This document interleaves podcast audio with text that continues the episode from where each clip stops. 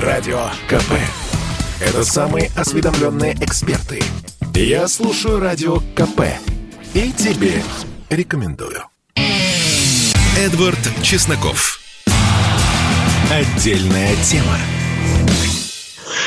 Здравствуйте, люди! Мы напоминаем несколько больной организм, у которого проблемы с почками, который атакует враждебная агрессивная микрофлора, у которого то, у которого все, и при этом которому отрезают ногу, знаете, так пил, пил, пил, пил, как в фильме «Пила», уже так наполовину отрезали, ты хлещешь кровью, и при этом тебе продолжает, вот уже там 7 лет пил, пил, такую вот эту наполовину отрезанную ногу, и эта нога – это Украина. И понятно, что по сравнению с этой проблемой другие наши проблемы проблемы, которые я описал, другие наши болезни, которые в общем есть и которые не отрицаются, они никуда не пропадают, но они становятся менее чувствительными. И да, мы в последнее время каждый день говорим про Украину, но сама Украина, ее политическая элита подкидывает эти темы.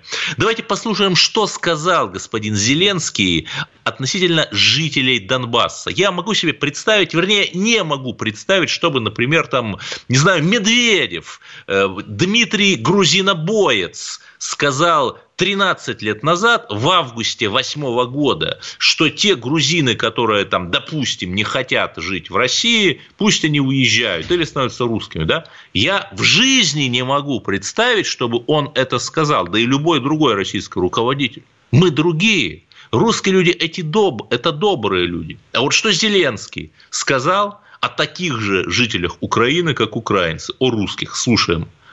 Я считаю, что если ты живешь на территории Донбасса сегодня, временно оккупирован, и ты считаешь, что наше дело правое нам в Россию, вот мы русские, это большая ошибка оставаться жить в Донбассе.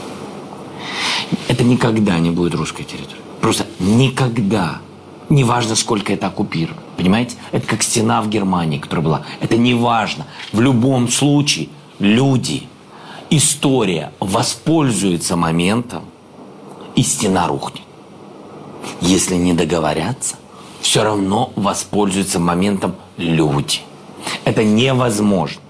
Поэтому я считаю, для будущего своих детей и внуков ты любишь э, Россию и считаешь, что ты всю жизнь пребывал на территории э, Украины, и всегда это был, я чувствовал, что это Россия. И так, если ты так чувствуешь, я считаю, что этот человек должен понять, что во имя своих детей и внуков уже нужно, уже нужно ехать искать себе место в России.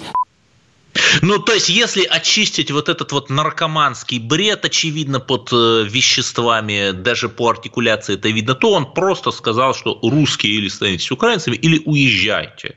Это э, даже вот уже следующая ступень. Раньше там что-то говорили, там едина краина и так далее, да.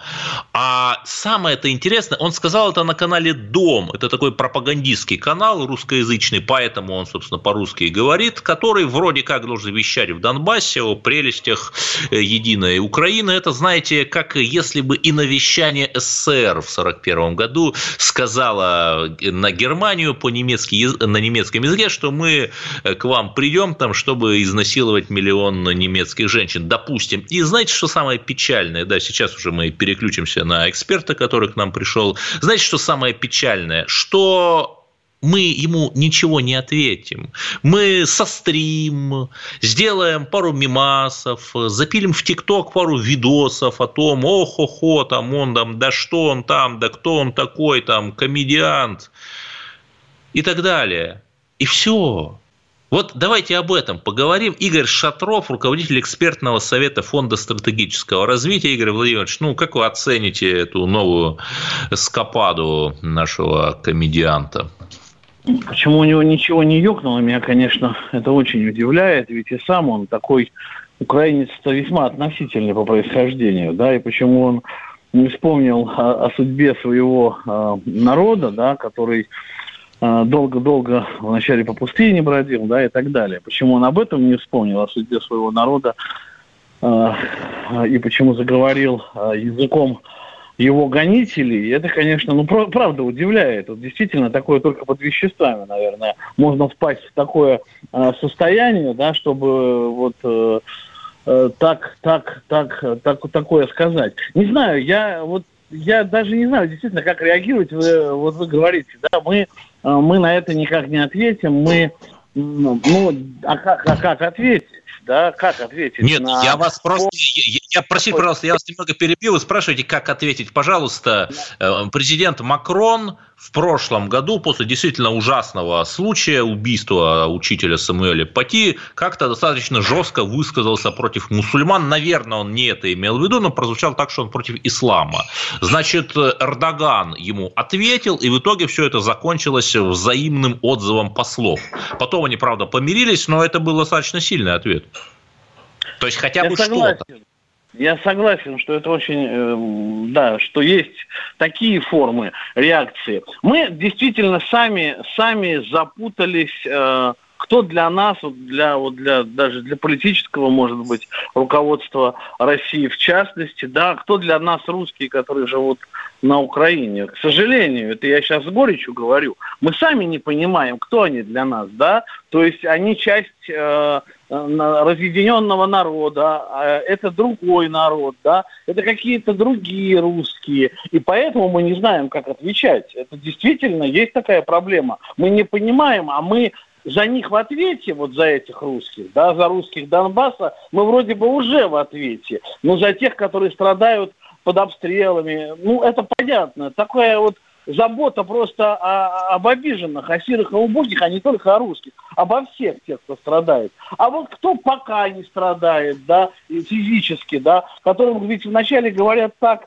русских в Донбассе, а ведь потом он продолжит эту историю, и это коснется всех русских, которые живут на, на Украине, да, или становись украинцем, или э, чемодан вокзал Россия, да, то есть в любом случае это, ну, будет продолжено, если не остановить. Я с вами согласен, что это надо останавливать, э, как-то останавливать. Ну хорошо, понятно, что, наверное, там мы не будем говорить вводить войска, никакого, э, никакого желания и никаких реальных подвижек в этом направлении нет, и это достаточно рискованно, но если говорить там о дипломатических, экономических мерах, то вот что можно обсудить?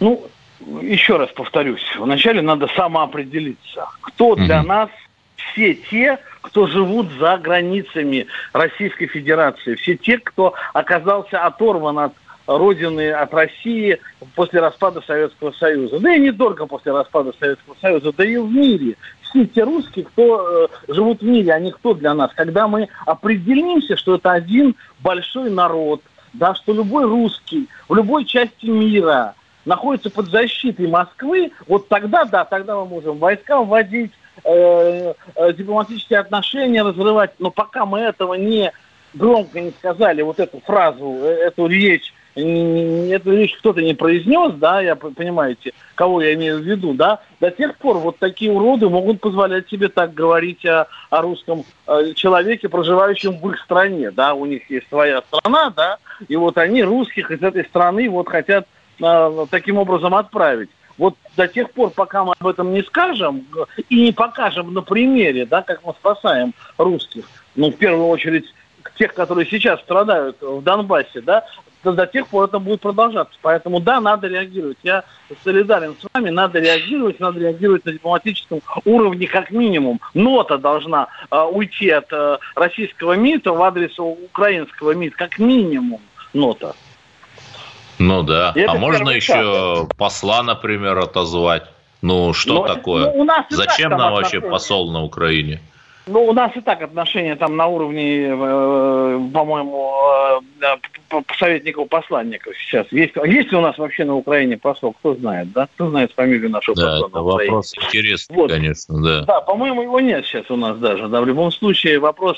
Э, послы, послы, они как раз должны еще эту роль выполнять. Они там, на территории другого государства, защищают своих граждан, да, то есть они к ним в посольство и в консульство эти граждане Э, Российской Федерации могут прийти. Но вот, к сожалению, э, вообще странное, конечно, отношение с Украиной на данном этапе, когда э, Киев постоянно, ну, Киев имеется в виду, руководство Украины постоянно заявляет о войне, которая идет, да, с Россией. Россия говорит, что это нет, войны да, нет. вот я загуглил, да. загуглил, простите, да. 16, с ноября 16 года функции посла угу выполняет угу. временный поверенный в вот, делах РФ да, на Украине Александр Лукашек. Я, правда, не ну, слышал каких-то его... Ну, да. ну, ну временный поверенный, это вот именно человек, который замещает посла, да, поэтому... Нет, то есть я вот. понимаю, я понимаю, почему да. его туда назначили. До этого он работал в посольстве России в Республике Конго, так сказать, имеет опыт.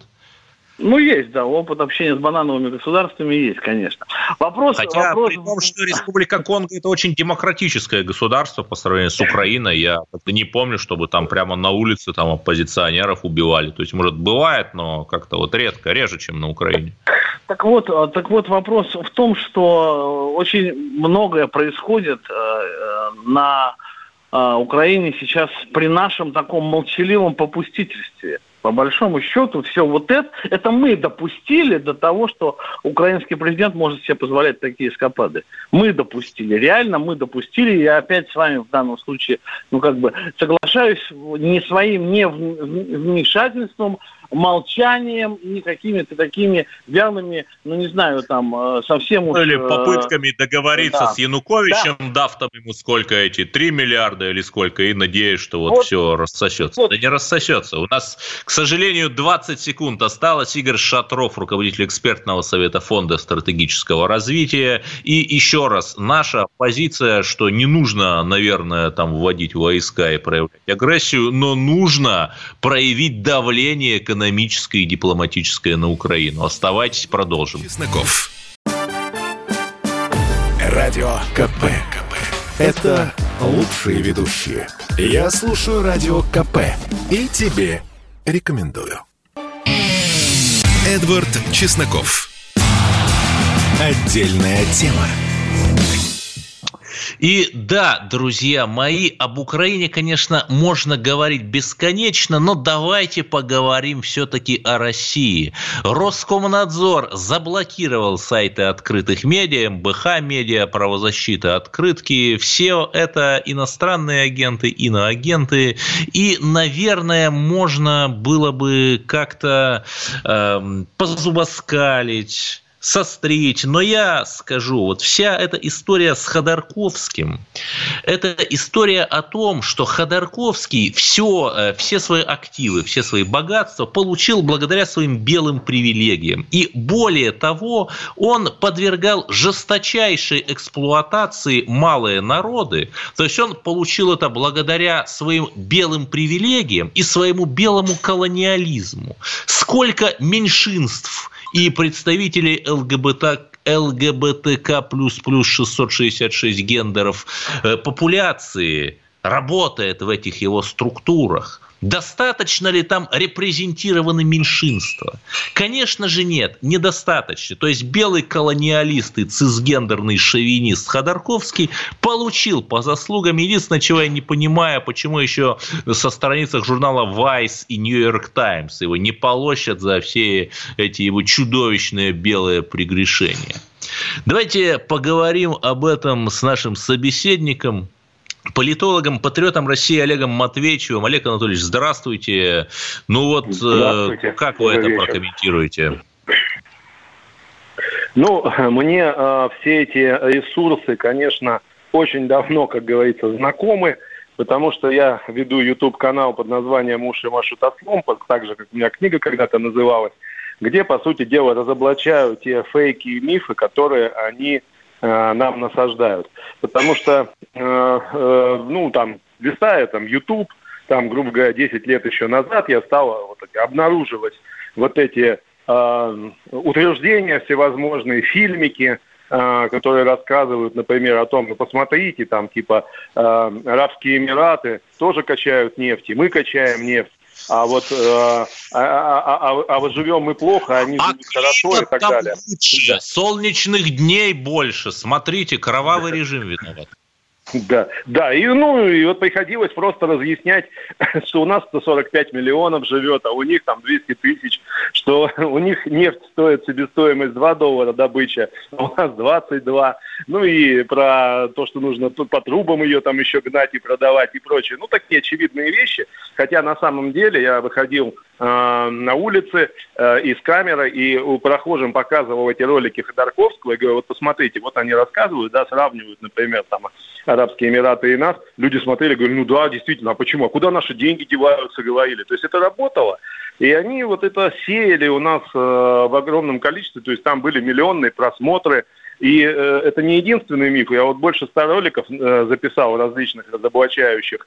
И э, конечно, вот боролся, что называется, так, в таком идеологическом плане. Хотя, конечно, мечта у меня была всей жизни, чтобы это просто как-то действительно Роскомнадзор или кто-то запретил, потому что это огромная такая труба, которая на наши головы, в наши мозги э, лила э, вот эту абсолютную ложь. Э, и я как этот э, с тапком бегал по Э, по кухне за тараканами, да, вот, и пытался там каждого из них убить. Хотя их нужно просто одним раз, один раз там просто дустом вытравить и все. Нет, ну никого вот убивать не надо. Давайте, давайте, давайте, давайте не будем здесь... Да, нет, давайте не будем здесь включать радио «Тысячи холмов». Э, при этом, ну, понятно же, что все эти истории про иноагентов, они не ограничиваются проектами господина Ходорковского. Есть, например, Deutsche Welle, интереснейшая радиостанция, которая писала твит свой знаменитый «Москва, выходи», по-моему, это 19-й год, разгар августовских протестов,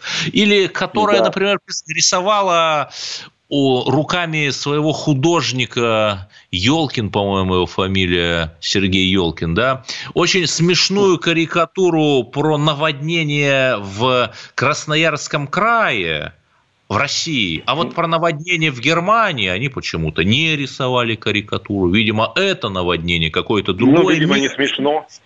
Да, да видимо, а вот не смешно. Этих-то, вот этих-то надо ли признавать иноагентами? Почему мы не признаем? Почему мы такие добрые? Ну, дело в том, что это как бы просто такая официальная э, немецкая радиостанция, и э, она оттуда как-то и вещает. Я так понимаю, что они здесь не какой-то карпункт содержат, но не создают какого-то полноценного юридического лица. Тут надо юридически на это все посмотреть. Но, э, возможно, возможно, даже если у них есть юридическое отдельное лицо, и можно их там как-то признавать, возможно, сейчас с этим не торопятся. У нас там была же ситуация по Северному потоку, и сейчас в Германии, наверное, не хотели сильно ссориться возможно, есть какое-то и политическое здесь э, составляющее определенное. Ну, вот. ну, Но, да. в конце концов, э, да, одно дело э, там рисовать еще какие-то карикатуры и так далее, а другое дело просто на прополую гнать фейки и ложь, как это делали э, с Миха Дарковского. Это ну, все-таки там разница. Те, те работали гораздо грубее. Да, тут я с вами согласен, но ведь еще в чем проблема. Господин Ходорковский, я об этом говорил вчера, например, организует целый ряд проектов э, к выборам, тренинги для активистов, всевозможные платформы, где ты можешь получить консультацию, там, найти юристов, какие-то средства на избирательную кампанию получить. Для, например, муниципальной избирательной кампании каких-то астрономических сумм не, нуж, не нужно. Да, так, например, попали в политику Максим Кац, Илья Яшин, Вера Кичанова. Они же все стали муниципальными депутатами в свое время. А вот почему у нас нет каких-то таких альтернатив, патриотических проектов, когда мог бы парень или девушка прийти и как такое политическое Яндекс Такси, понимаете, нажал кнопку, получил поддержку, там избрался в муниципальные депутаты. Ну, э, знаете, у нас были же э, там, скажем, движения наши в свое время и прочее, э, которое, ну, такое какое-то своего рода политическое подобие там такого какого-то или комсомола, или вот такой аналогичные патриотические проекты. Но сейчас пошли по другому пути и с молодежью работают немножко иначе, то есть как бы в таком созидательном плане. То есть не просто собрать всех ребят и им идеологически что-то накачивать и учить их там родину любить, да. Э, тут такой деятельный патриотизм, в основном э, завязанный на добровольчестве. То есть это поддержка поисковых отрядов, поддержка вот этих добровольческих центров, которые в частности сейчас вот, ну, занимаются тем, что оказывают помощь там, э, старикам, которые на самоизоляции, там, больным ковидом, врачам там, и так далее. Вот сейчас молодежка там ОНФовская Э, э, тушит пожары там где-то в Якутии, а до этого занималась там ликвидацией последствий наводнения там в Тулуне, в, в, в, в, этом, в, в, в, Э, Иркутской области бывшей, сейчас он как там называется, самый Забайкальский край, э, вот. И э, вот, вот, вот на это сейчас больше сосредоточены. И есть вот у нас тоже платформа «Россия – страна возможностей», которая предлагает очень много разных треков для молодых людей. Кому-то интересна наука, да, и для них там что-то предлагается. Вот общество знания работает. Есть там фонд президентских грантов, который дает гранты на э, какую-то тоже созидательную деятельность конкретную, то есть не на вот эти вот э, значит, избрания там муниципальными депутатами и, э, и, и, и которые троллят просто потом избираются. Ну, не на защиту троллят, прав власть. трансгендеров дает. Да, и не на защиту прав трансгендеров президентские гранты у нас идут. Да, это точно. Вот. И вот э, как бы вот такой подход, чтобы было, как было какое-то созидание. То есть мы в данном случае, ну, не, не то чтобы просто жертва такая, вот, что они там это делают, а мы ничего не делаем. Нет, у нас тоже делается, и э, каждый раз довольно серьезные суммы, это тоже там э, десятки миллиардов, вот сейчас на те же самые гранты выделены. Э, и они э, там, по-моему, 400 организаций в прошлом году, там, по-моему, с лишним получила. А, эти, эти гранты, а, удовлетворено такое количество заявок. А это каждый, каждый раз это какая-то молодежная группа, это как раз какие-то активисты, которые а, ну, какое-то хорошее дело для страны делают. Да, это все хорошо, но вам не кажется, что помимо, например, там, Великой Отечественной войны, которую мы все очень уважаем, нужны какие-то другие темы, какие-то другие точки сборки и идеологической работы, в том числе для молодежи? Ну, есть, есть. Я про поисковиков и Великую Отечественную войну один просто пример привел, а так mm-hmm. есть, конечно, и социальная всевозможная помощь, и все что угодно. И, кстати, для депутатов, вот, э, скажем, те же самые лидеры России, политика, конкурс, в котором я участвовал, есть э, другие э, такие же конкурсы. Вот сейчас только что выступали мы на территории смыслов на Сенеже. Там как раз дело молодежь, как раз она молодец. спрашивала. Да, молодежный форум, да. И там молодежь, как раз э, часть политически именно активная, спрашивала, как вот им э, пойти, например, в депутаты. И я им отвечал и рассказывал, что у нас, вообще говоря, э, на муниципальном уровне, э, не в Москве, а в провинции, огромный голод. И да, э, даже секунд. коммунисты, ЛДПР, и СССР, они вообще не, э, не выдвигают даже там депутатов, у них на 20% вакансий всего лишь выделяют.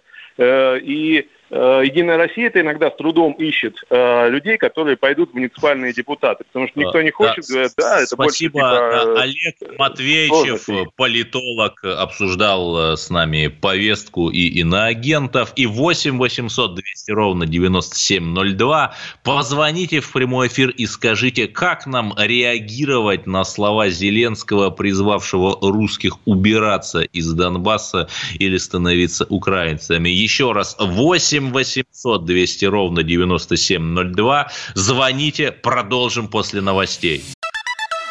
Радио КП. Это корреспонденты в 400 городах России. От Южно-Сахалинска до Калининграда. Я слушаю Радио КП. И тебе рекомендую. Эдвард Чесноков. Отдельная тема. Но Vox Populi, Vox DS, давайте дадим слово нашим радиослушателям Андрей из Хакасии. Здравствуйте, Эдвард. Здравствуйте, уважаемые радиослушатели. По, по Украине, вот как бы у вас трехкомнатная квартира, и у вас отжали ванну, туалет. Как бы вы себя чувствовали? Э, я думаю, не надо влазить. Раз в 91-93 году разделились, It's some good.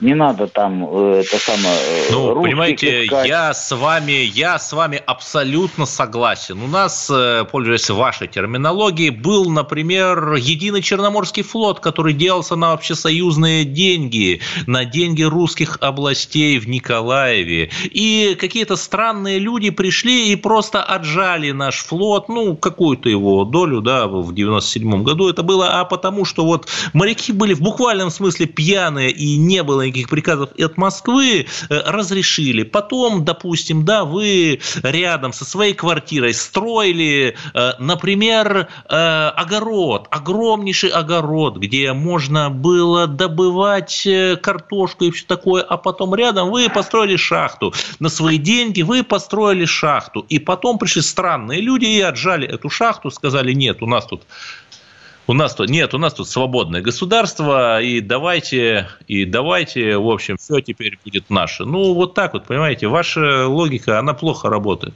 Давайте послушаем другого радиослушателя, Игорь Симферополь. Ну, я хотел на другую тему высказаться. Ну, хорошо, выскажусь на эту тему тоже, потому да. что в недалеком минулом мы и я Украина, я из Крыма. Вот. Mm-hmm. Я был на, на, как раз на антимайдане, и заходил на Майдан, тоже интересовался, что и как. Кто там сидит, кто там сидел? Не роботы, не роботы, разбешаки, говоря по-украински. Ну, а что, это очень больная тема для нас. И я видел их зверство, видел всю эту нечистоту. Не хочу даже об этом говорить. Нам, крымчанам, вот с, ним, с ними по дороге, с этой Украиной фашистской. А вопрос у меня такой. Как вы считаете, было бы хорошо, если бы ведущие политики, такие как Владимир Жириновский, Сергей Миронов и другие, выступали бы по радио не в монолога, а в таком же, как у вас, формате. Вопрос-ответ. Тот же Жириновский, он давно оторвался от реальной жизни. Рассуждает, отвечая на мало кому интересные вопросы. А у граждан тех на земле совсем другие проблемы, а не те, что угодливо подсовывают ему приближенные который получает зарплату из его рук. И вот Эдвард Чесноков, например, пытается отвечать на любые вопросы. Только от простых радиослушателей можно узнать, что реально волнует людей. Ну, а если не хочет тот же Жириновский знать, что интересует людей, то он рискует растерять свой электорат. Вот что я хотел спросить. Как вы считаете, было бы лучше, если были такие передачи, как у вас? И политики да, мой дорогой друг из Симферополя, конечно, я стопроцентно с вами согласен. Например, у того же Уга Чавеса, который при всей своей сложности и левачестве, у него была программа «Алло, президента», где он, как, в общем-то, и Путин отвечал на вопросы. То есть, ну, как мы видим, сильные политики, наподобие того же Путина, они абсолютно не боятся общения с людьми, не боятся говорить о проблемах. А... Ну, именно поэтому Поэтому Путин он номер один и еще долго останется таковым. А вот те, о, о ком вы сказали, они, в общем, даже не номер два и, и не номер три, а где-то вот еще пониже. Ну, а политики нового поколения пусть из этого делают выборы. Да, я абсолютно поддерживаю то, что вы сказали. Но давайте поговорим о грустном. В Хакасии совершенно чудовищный случай. Село Джирим мужчина по фамилии Панов. Вот нам всегда говорят, что вы там злобные фашисты против мигрантов. Да нет. Мы против любой несправедливости и против любого зла, какую бы маску оно ни носило. Так вот, мужчина по фамилии Панов когда-то убил двух женщин в этом селе, отсидел 18 лет, вернулся, снова начал убивать в том же самом селе. Пришел и уничтожил пятерых человек в одном доме, включая двух детей, стал ходить по другим домам, требуя добавки. Ну, там люди умные, ему просто не открыли. В итоге трое местных жителей, включая директора совхоза, его поймали, сбив машиной. Ну, сейчас они боятся, что им что-то плохое сделают. Ведь у нас же нельзя вот так просто вот преступника. Мы же толерантные. И американской доктрины «мой дом, моя крепость» у нас тоже как-то нет. Да и домов-то у нас, в общем, нет, мало. Ну, давайте продолжим и послушаем эксперта. У нас на линии Владимир Петров, зампредседателя общественной палаты Ленинградской области. Владимир Степанович, э, простите, Владимир Станиславович, э, как вы это прокомментируете? Ну, понятно, что первое эмоциональное, здравствуйте, ощущение – это э, вернуться к разговору о введении э, смертной казни в России, но э, я думаю, что уже это не актуально. И если говорить по существу, то я считаю, что необходимо глубокое психиатрическое обследование заключенных, готовящихся к освобождению. Сейчас этого нет. Потому что, если внимательно посмотреть на произошедшее, то в данном конкретном случае э, преступник не должен быть э, был освобожден, вот именно вот этот вот Панов, а переведен в специальное психиатрическое заведение, потому что совершенно очевидно, что выход на волю инициировал или как-то перезапустил какое-то психопатическое отклонение. И второе, что хотелось бы сказать, что служба тюремных психологов, к сожалению, сейчас сведена к формальности, потому что, ну, ФСИН, как переводится, Федеральная служба исполнения наказания, она и заинтересована, вот эта система в исполнении наказания, а не в исправлении человека. И сам подход нужно менять, потому что, ну, тоже, я думаю, ни для кого не секрет, что тюрьма сегодня это среднее что-то между 50-ми и 90-ми годами, и во главе идеи системы это причинение осужденного максимального количества страданий. При этом, чем дольше человек в тюремной системе, а в данном случае это было 18 лет, то тем больше коверкается его психика. И поэтому необходимо, мне кажется, не ужесточать, э, ну, закручивание гаек не решит проблему, а перенастроить СИН на исправление людей там оказавшихся.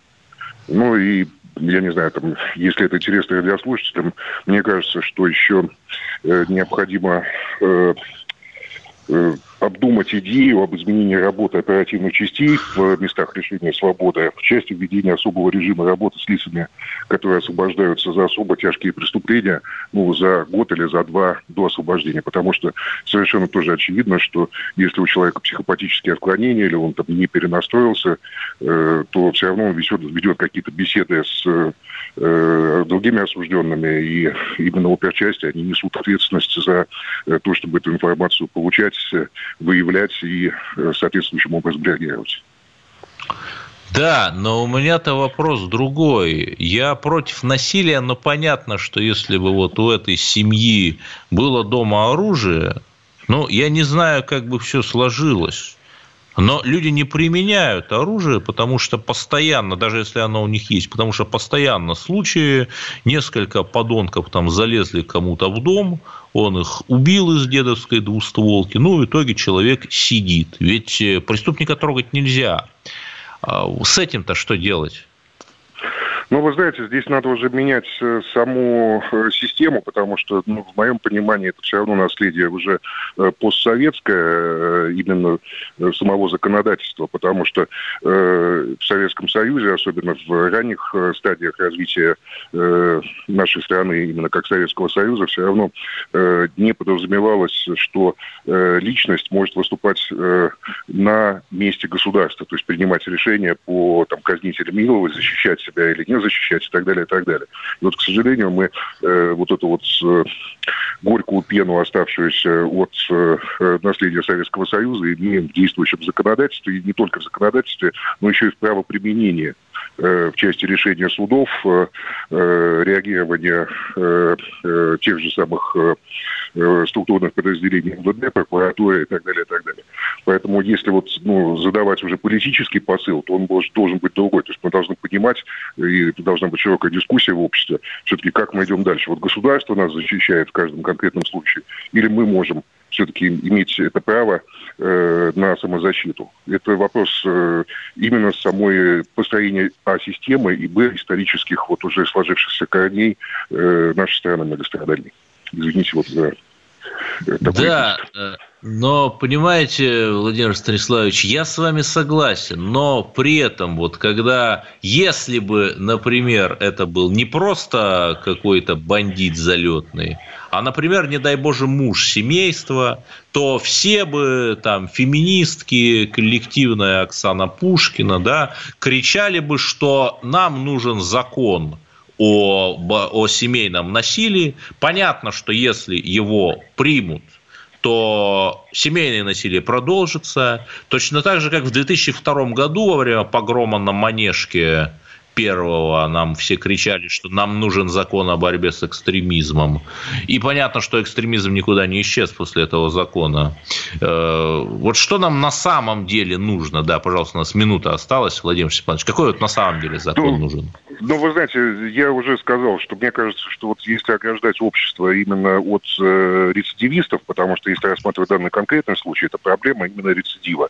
Это прежде всего, mm-hmm. еще раз повторяю, э, возобновить работу э, как как оперативных частей, работающих в лагерях и зонах и ну, местах лишения свободы за год до освобождения. И, соответственно, усиление 20 секунд, работы да. службы тюрем, тюремных психологов. Извините, что повторяю, Да. потому что... Да, Владимир себе. Петров, зампредседателя общественной палаты Ленинградской области. И я согласен, например, ну у нас же следят за коронавирусниками, да, человек э, из дома не может выйти, прилетит смс. Давайте следить за рецидивистами также. Продолжим через пару минут 8 800 200 ровно 9702. Эдвард Чесноков. Отдельная тема. Радио КП. Это самые оперативные новости. Я слушаю Радио КП и тебе рекомендую. Эдвард Чесноков. Отдельная тема. И вот как раз мы обсуждали чудовищную ситуацию в Хакасии, и Артем из этого региона нам дозвонился. Да, вы на линии. Как вообще вот у вас в самой Хакасии это воспринимается? Здравствуйте, Эдвард. Смотрите, э, тот, кто принимал этот закон, это люди работают на Запад. Фамилии все это известны, этих людей. Человек э, сидел 18 лет, вышел, вырезал семью.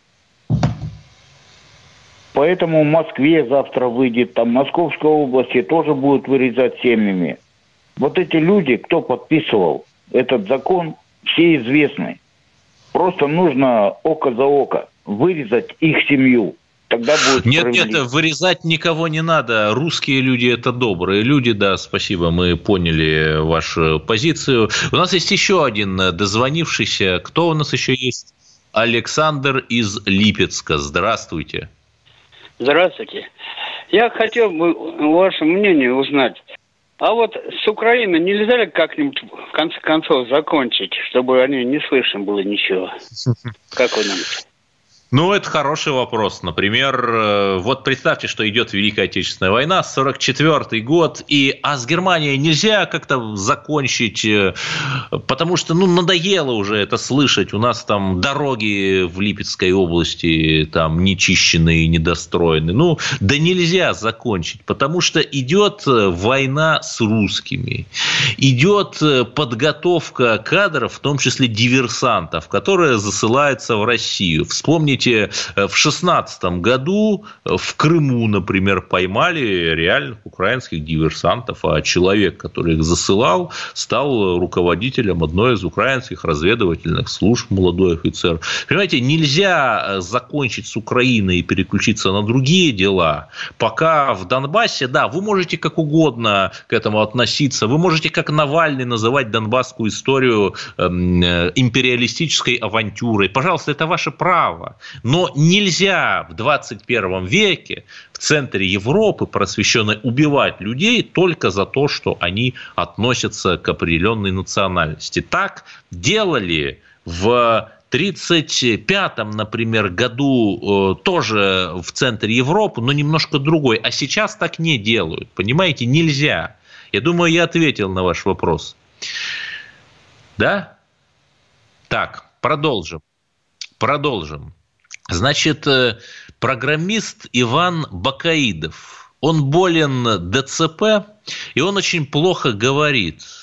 Он, кстати, включен в рейтинг Forbes самых перспективных россиян до 30 лет. Вот человек, э, перед которым нужно просто в ноги поклониться за то, что он делает. Например, он создал программу для расшифровки речи, а он не может говорить. Вот он как э, этот самый Стивен Хоукинг на синтезаторе говорит.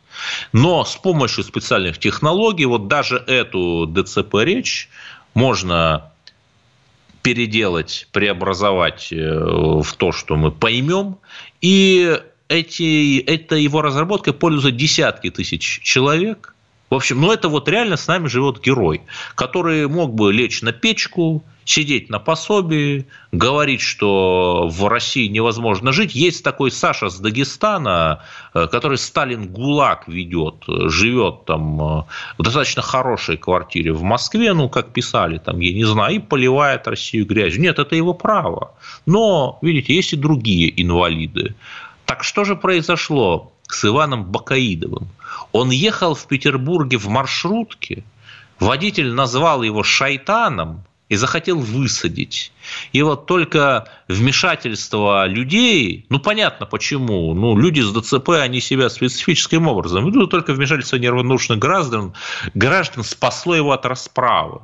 Но что интересно, а как это подают наши СМИ? Вот иноагент «Медуза» просто пишет, ну, вот просто водитель маршрутки, да, и непонятно почему, ну, просто назвал шайтаном. А я знаю почему иноагент «Медуза» так пишет. Потому что водитель этот, который углядел Иблисов в этом несчастном ДЦПшнике, конечно же, коренной петербуржец. Но поскольку «Медуза» – это русские националисты, то они никогда не будут своего сдавать. И поэтому они не говорят вам национальность этого водителя из этой вот расовой солидарности. Вот так вот. И самое это печальное, что, например, в бездуховной Германии, да даже в Польше, где русофобы эти страшные. Там инвалид, а я, я же бывал, там я видел, да и вы, наверное, многие из вас были, инвалид может сесть в автобус без посторонней помощи или в трамвай, или в S-Bahn, потому что там вот через весь город безбарьерная среда. И проехать через весь город э, без посторонней помощи. У нас, к сожалению, это невозможно. И вот когда самые слабые люди смогут наравне с самыми сильными перемещаться по городу, то вот тогда и можем мы сказать и уйти на пенсию с осознанием того, что все у нас хорошо. Ладно, давайте продолжим про другую тему. Еще один скандал с людьми, которые не могут постоять за себя. Значит, есть такой Александр Агапитов. Он основал компанию Xzolla, я надеюсь, я ее правильно прочитал, ее название. Они придумали систему приема платежей в играх. Ну хорошо, человек стал миллионером, переехал в Калифорнию или куда-то там в США, вот туда в их бездуховность американскую. И что произошло потом? В чем же заключалась бизнес-модель Александра Агапитова? Да в том, что, находясь в США и поднимая там инвестиции, компания действительно интересная, перспективная, там в случае выхода на биржу IPO, она может стоить до 3 миллиардов долларов, да, и поднимая инвестиции в США, он при этом держал свой бэк-офис в России, там работало 147 человек, как я понимаю, в Перми, в том числе в Перми. И им пришли письма счастья, мол, мы проанализировали вашу активность в мессенджерах и поняли, что вы слишком мало работаете, а много сидите в соцсетях, вы нам не подходите.